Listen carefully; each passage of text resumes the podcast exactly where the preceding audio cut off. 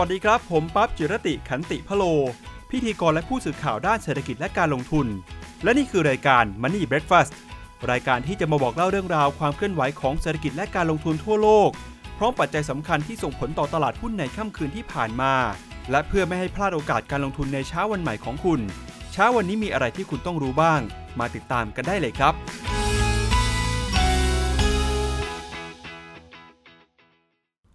สวัสดีครับ ต้อนรับคุณผู้ฟังเข้าสู่รายการ Money Breakfast กับผมจุรติขันติพโลนะครับ เช้าวันพุธที่ 19 ธันวาคม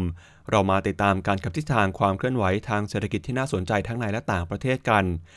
ไฮไลท์สำคัญที่จะเกิดขึ้นในวันนี้นะครับ เป็นเรื่องการเฝ้ารอดูนะครับผลการประชุมของธนาคารกลาง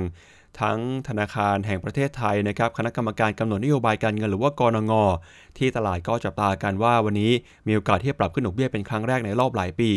รวมไปถึงผลการประชุมของธนาคารกลางสหรัฐด้วยนะครับ ซึ่งตอนนี้เองจะเป็นการประชุมครั้งสุดท้ายของปีนี้แล้วตลาดก็ประเมินกันว่าเฟดหรือว่าธนาคารกลางสหรัฐจะขึ้นดอกเบี้ยเช่นกันนะครับ ก่อนที่จะส่งสัญญาณ ชะลอการปรับขึ้นอัตราดอกเบี้ยในปีถัดไปนะครับซึ่งความเคลื่อนไหวของตลาดหุ้นในช่วงนี้ยังคงถูกแรงกดดันนะครับมาจากหลากหลายปัจจัย แล้วก็มีความเคลื่อนไหวผันผวนทีเดียว อย่างเมื่อคืนนี้นะครับทั้งตลาดหุ้นสหรัฐตลาดหุ้นของยุโรป แม้ว่าจะเห็นทิศทางการปรับตัวบวกขึ้นมาได้เล็กน้อย แต่แรงกดดันยังคงมาจากทิศทางของราคาน้ำมัน โดยเมื่อคืนนี้นะครับราคาน้ำมันดิบของสหรัฐปรับตัวลงไปทำจุดต่ำสุดนะครับในรอบประมาณ 15 เดือนนะครับติดลบไปมากกว่า 7%เดี๋ยวเรามาดูทิศทางของราคาพลังงานกันก่อนครับโดยเมื่อคืนที่ผ่านมานะครับราคาน้ำมันดิบของสหรัฐนะครับปรับตัวลงมาติดต่อกันวันที่ 3 แล้ว โดยติดลบลงไปมากกว่า 7%นะครับมาเคลื่อนไหวอยู่ที่ 46 เหรียญ 24 เซนต์ต่อแบเรลนะครับส่วนน้ำมันดิบเบรนท์ของอังกฤษติดลบไป 5.6% มาอยู่ที่ 56 เหรียญ 26 เซนต์ต่อแบเรลนะครับ ก็ถือว่าเป็นการปรับตัวลงมาทำจุดต่ำสุดใหม่ ในรอบประมาณ 15 เดือนนะครับ ต่ำสุดตั้งแต่เดือนสิงหาคมของปี 2017 เลยทีเดียว ซึ่งราคาน้ำมันที่ปรับตัวลงมานะครับ ก็ถูกแรงกดดันมาจากทั้งฝั่งของอุปสงค์และก็อุปทาน ในฝั่งของการผลิตนะครับหรืออุปทาน ก็พบว่ามีรายงานการผลิตน้ำมันของสหรัฐนะครับ ปรับตัวบวกขึ้นมา โดยสหรัฐนะครับมีการผลิตน้ำมันอยู่ที่ 11.7 ล้านบาร์เรลต่อวัน ซึ่งก็ถือว่าเป็นระดับที่สูงที่สุดเป็นประวัติการ ส่งผลให้ตอนนี้สหรัฐนะครับกลายเป็นผู้ผลิตน้ำมันรายใหญ่ที่สุดในโลก จากหน้ารัสเซียนะครับแล้วก็ซาอุดิอาระเบียแล้วด้วย ส่วนในฝั่งของความต้องการใช้น้ำมันหรืออุปสงค์นะครับตลาดก็ยังคงกังวลกันนะครับกับทิศทางของเศรษฐกิจโลก ที่เห็นสัญญาณการชะลอตัวรวมถึงทิศทางการขึ้นดอกเบี้ยด้วยนะครับถ้าหากว่าเศรษฐกิจโลกชะลอตัวความต้องการใช้น้ำมันก็จะลดลงไป ยิ่งเป็นการสร้างแรงกดดันให้เห็นต่อทิศทางของพลังงาน ขณะที่เมื่อคืนนี้นะครับฝั่งของตลาดหุ้นสหรัฐ ปรับตัวบวกขึ้นมาได้นะครับ S&P 500 บวกขึ้นมา 0.01% NASDAQ นะครับบวกได้ 0.45%ส่วน Dow Jones บวกขึ้นมา 0.35%นะครับซึ่งตลาดหุ้นสหรัฐนะครับก็ปรับตัวขึ้นมานะครับนำโดยหุ้นในกลุ่มอุตสาหกรรม อย่างหุ้นของ Boeing ที่บวกขึ้นมากว่า 3%แล้วก็หุ้นในกลุ่มเทคโนโลยีนะครับที่ปรับตัวบวกขึ้นมาเช่นกัน ทั้งหุ้นของ Apple นะครับ Facebook Amazon Netflix แล้วก็ Alphabet ซึ่งเป็นบริษัทแม่ของ Google ด้วย นอกจากนี้นะครับกลุ่มพลังงานที่ปรับตัวลงมาตามทิศทางของราคาน้ำมันในตลาดโลก ก็ทำให้หุ้นของ Exxon Mobil นะครับติดลบไป 2.7% Chevron ติดลบ 2.4% Occidental Petroleum นะครับติดลบไป 1.5%แล้วก็มี Devon Energy ที่ปรับตัวลงมา 4.3%นะครับ ซึ่งตลาดเองก็ยังคงกังวลกับปัจจัยเพิ่มเติมนะครับ ทั้งเรื่องของโอกาสที่จะเกิด Government Shutdown นะครับ หลังจากที่นายสตีเฟนมิลเลอร์ที่ปรึกษาอาวุโสของทำเนียบขาว ได้เรียกร้องให้สภาคองเกรส ผ่านร่างงบประมาณวงเงิน 5,000 ล้านดอลลาร์นะครับสำหรับการก่อสร้างกำแพงกั้นพรมแดนระหว่างสหรัฐและก็เม็กซิโกนะครับไม่เช่นนั้นรัฐบาลอาจจำเป็นต้องปล่อยให้หน่วยงานบางส่วนถูกชัดดาว เพื่อแลกกับความมั่นคงแนวชายแดนของสหรัฐนอกจากนี้นะครับนักทุนก็ยังซื้อขายกันอย่างระมัดระวังก่อนที่จะทราบผลการประชุมของ คณะกรรมการกำหนดนโยบายการเงินของธนาคารกลางสหรัฐหรือเฟดนะครับที่จะประกาศผลนะครับในวันนี้ตามเวลาของประเทศไทย ตลาดก็ประเมินการว่าเฟดมีโอกาสจะขึ้นดอกเบี้ย 25 basis point มาสู่ระดับ 2.25 ถึง 2.5%หลังจากการประชุมนะครับครั้งนี้จะเป็นการประชุมครั้งที่ 4 ของปี แล้วก็จะมีการส่งสัญญานะครับการใช้นโยบายการเงินในปีหน้าด้วยซึ่งตอนนี้ประธานาธิบดีโรทรัมป์นะครับก็ออกมากดดันเฟดอย่างต่อเนื่อง โดยล่าสุดเมื่อวานนี้นะครับออกมาทวิตข้อความโดยเข้ามากดดันเฟดนะครับระบุว่า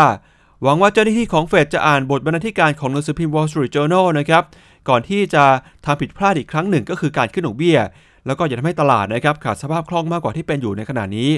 แล้วก็ขอให้เฟดนะครับเข้าใจความรู้สึกของตลาด โดยอย่าได้ดำเนินการตามตัวเลขที่ไม่มีความหมายนะครับแล้วก็บอกว่าขอให้เฟดโชคดีด้วย ซึ่งก็เป็นการตีความว่าประธานาธิบดีโดนัลด์ทรัมป์นะครับกดดันนะครับไม่อยากให้เฟดใช้นโยบายการเงินที่เข้มงวดในขณะนี้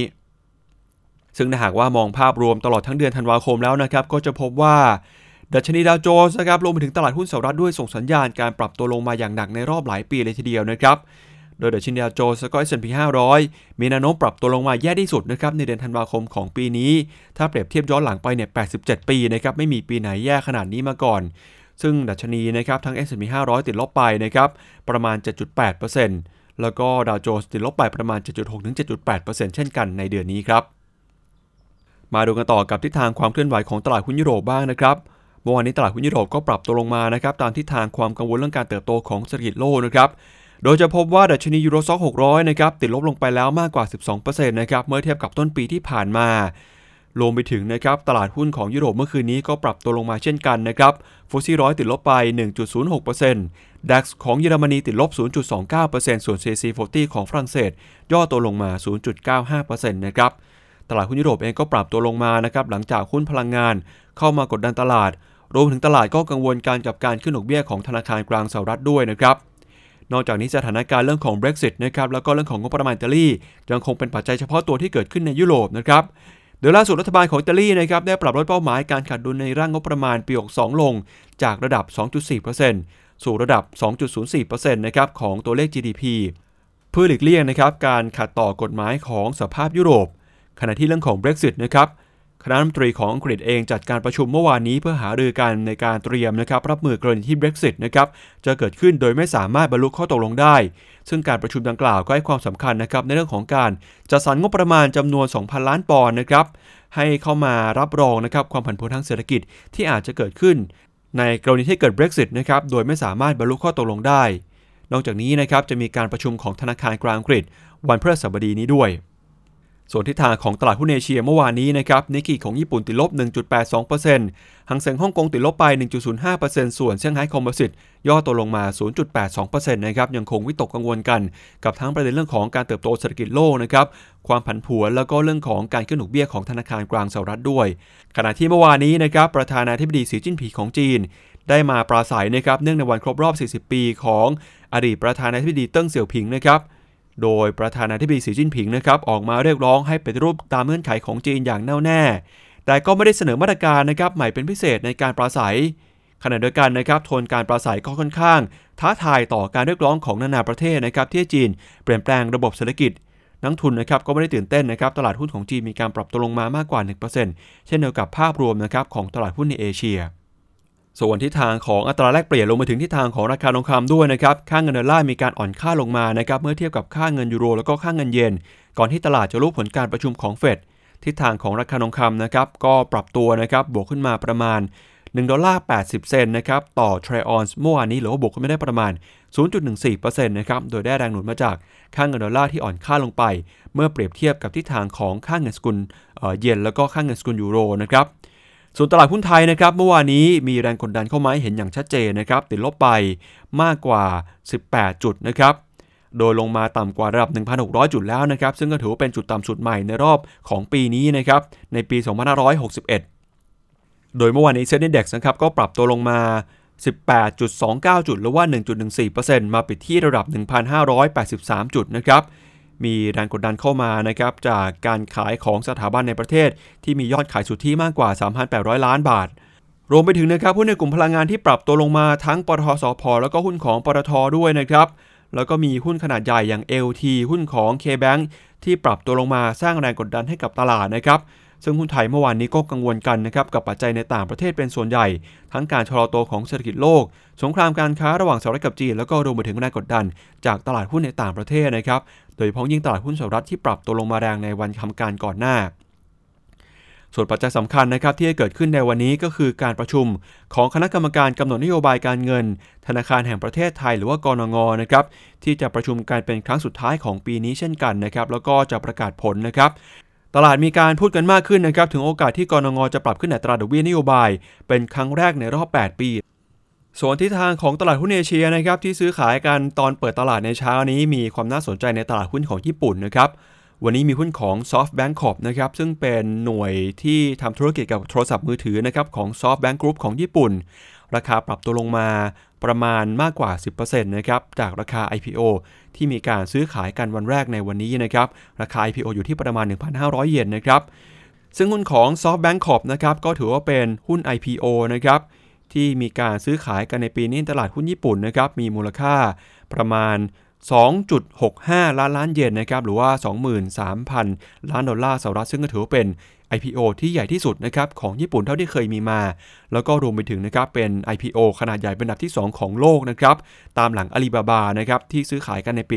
2014 ราคาตอนนั้นอยู่ที่ 25,000 ล้านดอลลาร์สหรัฐนะครับส่วน SoftBank Corp อยู่ที่ 23,600 ล้านดอลลาร์สหรัฐครับ